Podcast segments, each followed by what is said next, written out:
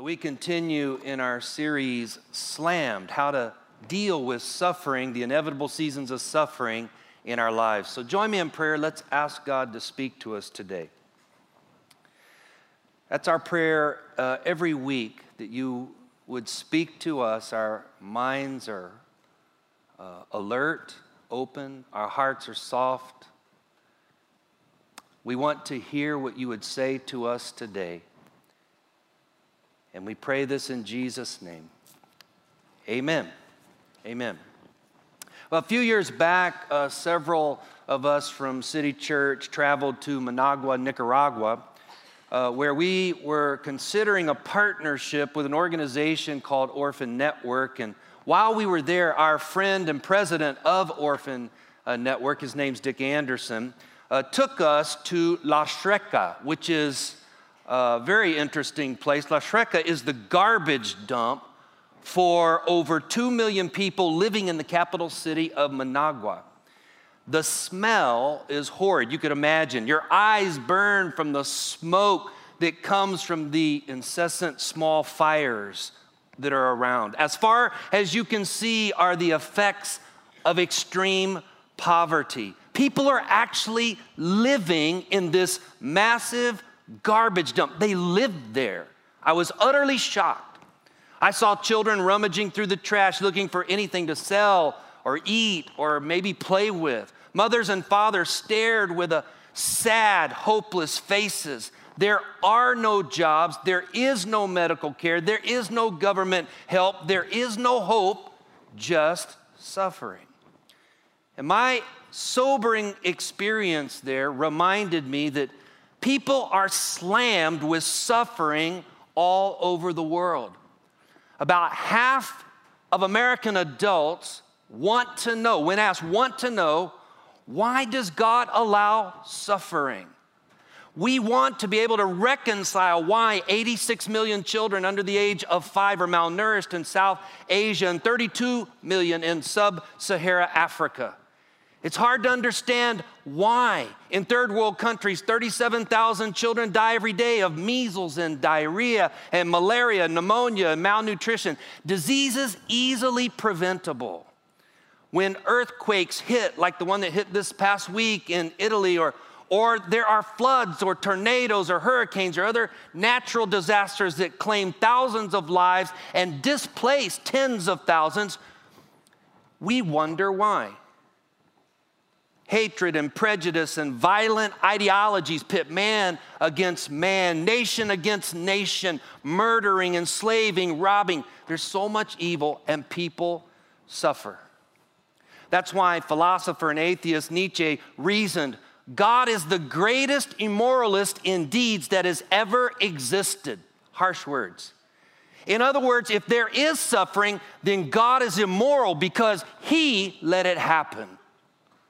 The logic goes something like this If there is a God, and that God is a God of love, and that God of love, if He is omnipotent, which means He's all powerful and can do anything, then it stands to reason that God can eliminate all of this evil and all of this suffering.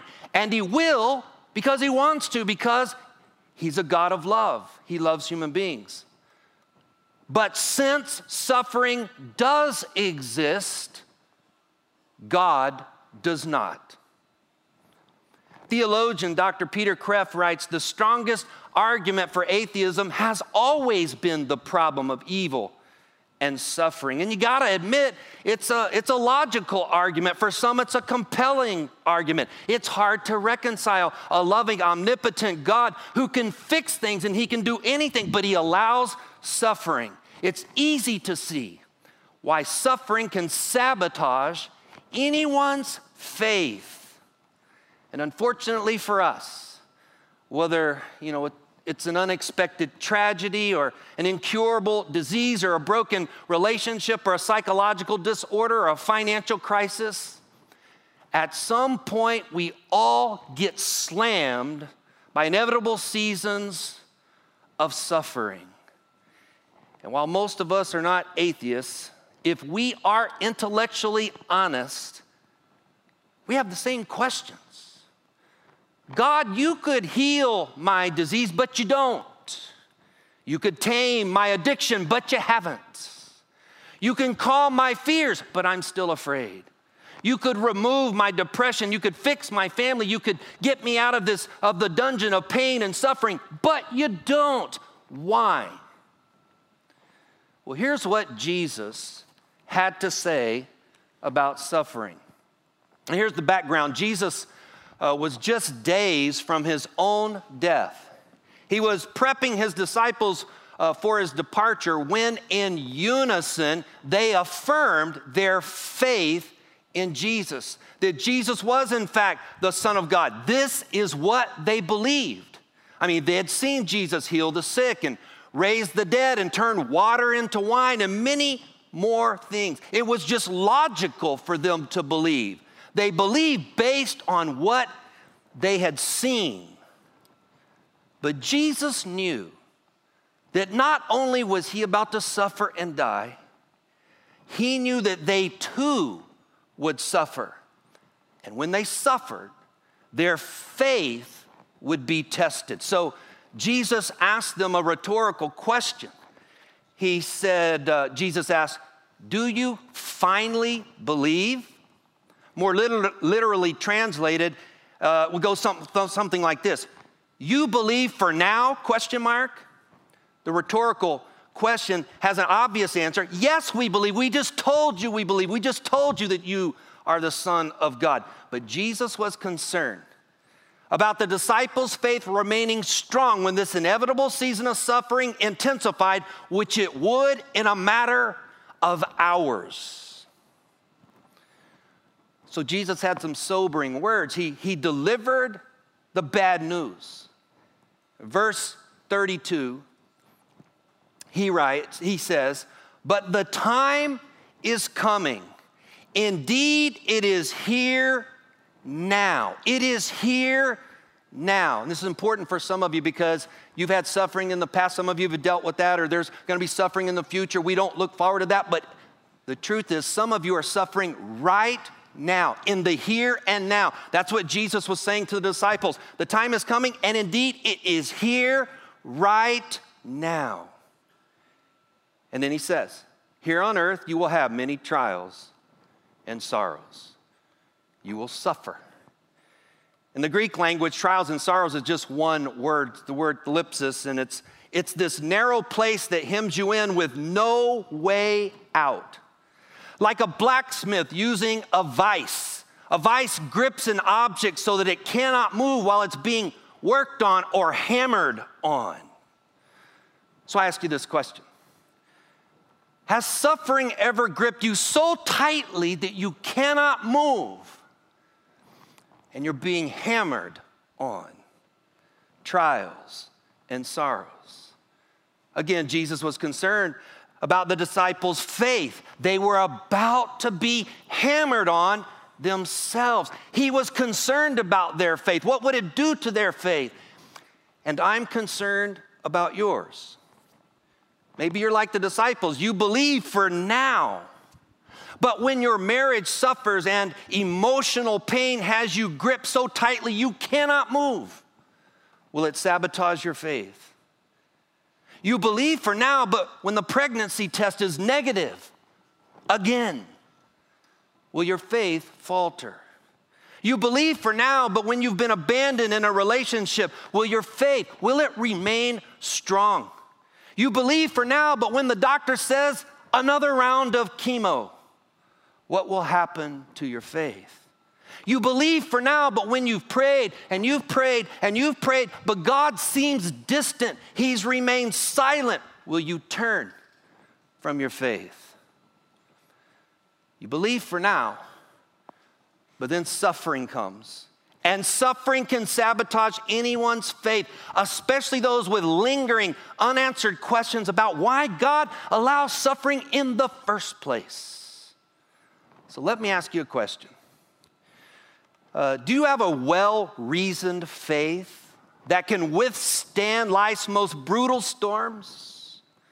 Or is your faith easily shaken when you're slammed by suffering? So, what I want to do, I want to see uh, if we can connect the dots and logically answer the question, why would God, a loving God allow suffering? And I think if we can answer this question, it could strengthen our faith. So the argument goes something like this God is a God of love. God is love. And because God is love, He wants uh, an intimate relationship with us. He wants to love you and He wants you to love Him. Do you want your children to love you? Yes? Y'all out there?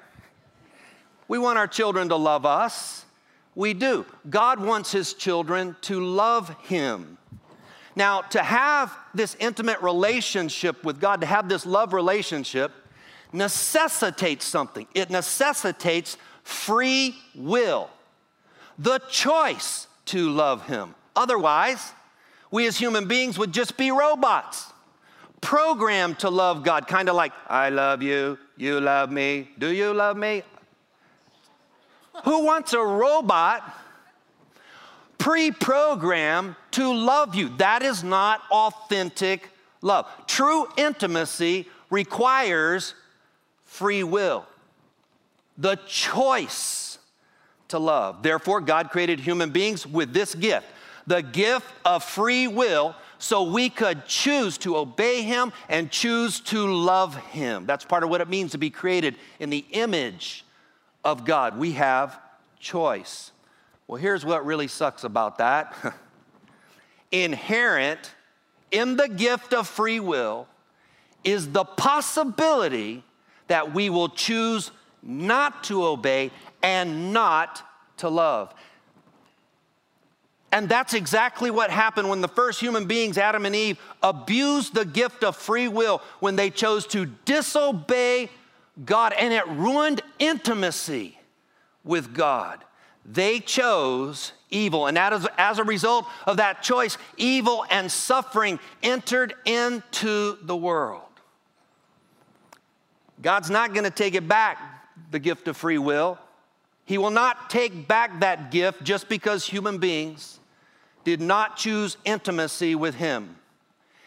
God still does not want robots. He loves us, He loves you, and He wants you to love and worship Him. So it may seem a bit paradoxical at, at first, but Good logic says that suffering does not disprove God, it's evidence He wants an intimate relationship with us. So, to summarize, how could a loving God allow suffering? God loves us so much, He gave us the gift of free will. But free will was and still is abused, therefore, evil remains. The innocent become victims. The strong oppresses the weak. Good is eclipsed by evil, and bad things happen to good people. People suffer. We may not like the end result of this, but the logic says people will hurt and they will suffer. The question becomes is there any hope? So, listen to what Jesus said to the disciples as they were about to face their own inevitable season of what would become very severe suffering. Jesus said, uh, John 16, He said, I am not alone because the Father is with me. I have told you all this so that you may have peace in me. Here on earth, you will have many trials and sorrows, thlipsis, being caught in a, in a vice with no way out. But take heart because I have overcome the world.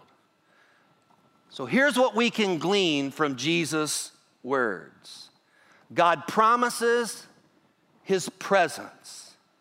In suffering, the Father is with me. Now, let's don't pass by this too quickly. This is significant, friends. Children want a parent to walk in with them on the first day of kindergarten. It brings them comfort. They want to hold your hand in the dark. They want to climb up in your lap when they are frightened. They want your presence. And Jesus said, I will be with you. God sees you when you hurt. And when you hurt, God hurts. And He wants intimacy with you. I will be with you. Second thing He told the disciples God promises His peace. In suffering, you may have peace in me. Now, I have some friends who travel to some very dangerous places in the world to serve the poor, do missionary work, all kinds of things like that. And these folks are so brave. And every now and then they ask me if I want to go, and I say, no. I, honestly, I've actually felt guilty before because I guess I'm just not brave. But two years ago, in July, I was in Liberia. We were actually there on the ground when the Ebola virus broke out. You should have seen how people were responding, especially Americans, even Christians. Thousands scared to death, trying to get out of the country when these people were in need. Everyone was afraid. It's understandable, it really was. But I was not afraid. I had this strange inner peace and courage about being there. While other teams were leaving, I told our team, I think we need to stay. And we did stay. To the end of our trip, we completed our trip, and the Liberians will never forget, not in a million years, there was a small group of followers of Christ who stayed. You may not have peace and courage about a situation until you are in the situation. But when you are, God's peace is there. It is unfathomable, it is powerful, it pours courage back into your life at just the right time. Why? God sees when you hurt. And when you hurt, God hurts. And He wants to be intimate with you. And when you need it, He gives it. You need courage, you need peace, you need His presence. God promises His presence, God promises His peace, and God secures your future. Jesus said, Take heart, which means be courageous. And in the Greek, there's a, a mood here, it's called an imperative, which means it's a command. In other words, choose courage. You say, Well, how can I choose courage when I don't feel courage. You can choose courage because God is with you today. You can choose courage because His peace is in you today. And you can choose courage because God has secured your future. We live for another day. Jesus said, I have overcome the world. My presence and my peace, and I have overcome the world. You'll like this. The the Greek word for overcome is the word nikeo. We get our word Nike, like Nike shoes. And this is, this is interesting. Nike was the Greek god of victory. But Jesus is the one and only great God of victory. And here, here's how it works when Jesus suffered and died on the cross and three days later resurrected, he conquered death, hell, and the grave. He forgave every sin. He made a way to heal every disease. Jealous Jews tried to get rid of him. The Romans crucified him. Pilate put him uh, in a tomb of solid rock formation, but not the Jews and not the Romans and not Pilate and not even Satan and his horde of demons could keep Jesus in the grave. Early Sunday morning, April the 7th, we think, 33 AD, Jesus got on up out of that grave and proclaimed, Nike, I have overcome the world.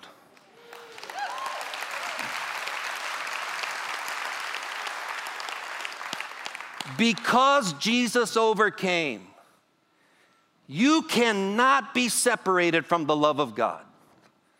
Because of Jesus' victory, He will never leave you, He will never forsake you. Because of Jesus' triumph, even if suffering torpedoes your life and kills you dead, your future with God in heaven is secure. His presence is with you today, His peace is in you today, and we live for another day. God sees. He sees when you hurt. And when you hurt, He hurts. but He'll walk with you through the suffering. It won't destroy your faith, it will build your faith. Now, the following is a very difficult story for me to tell. My maternal grandparents uh, served God their whole lives.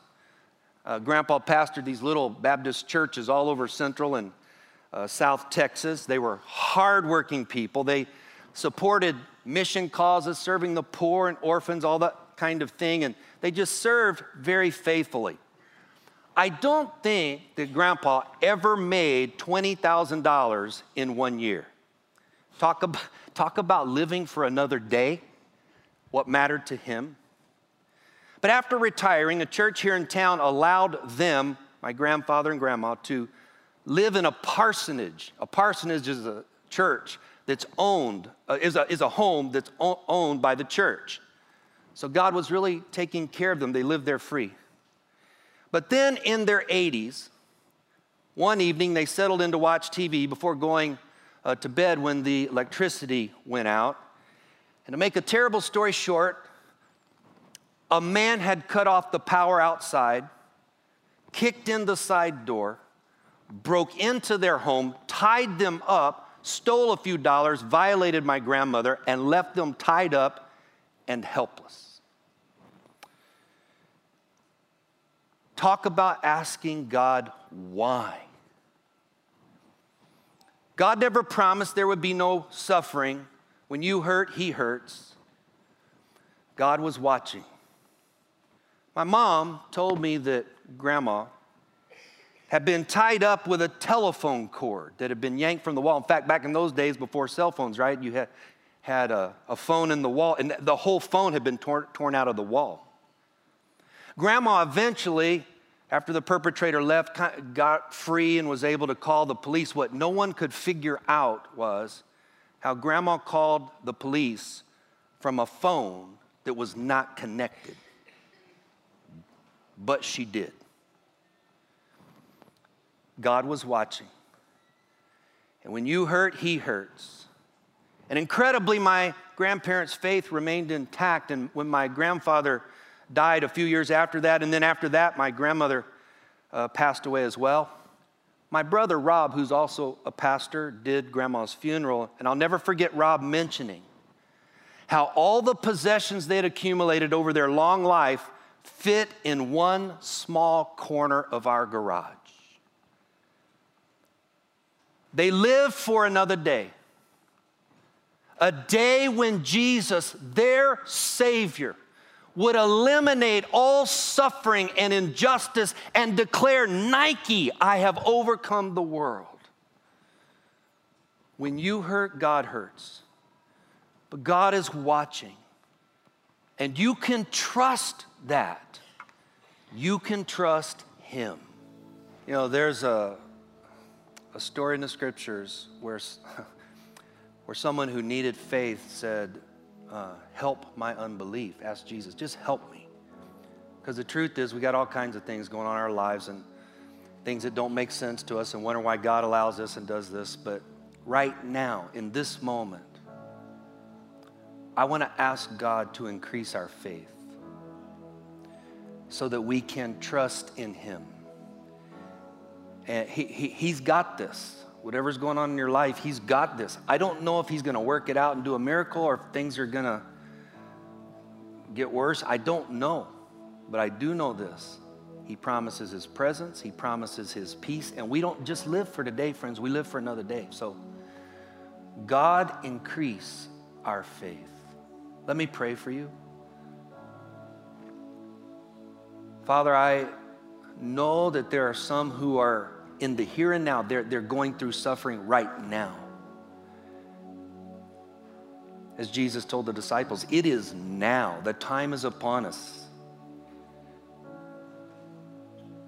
I pray, Father, that you would help people actually know in their minds and feel in their hearts, their soul, your presence and your peace. And I ask on their behalf that you would do a miracle, that you would fix something or rearrange something or orchestrate something And I know in some cases that's exactly what you do.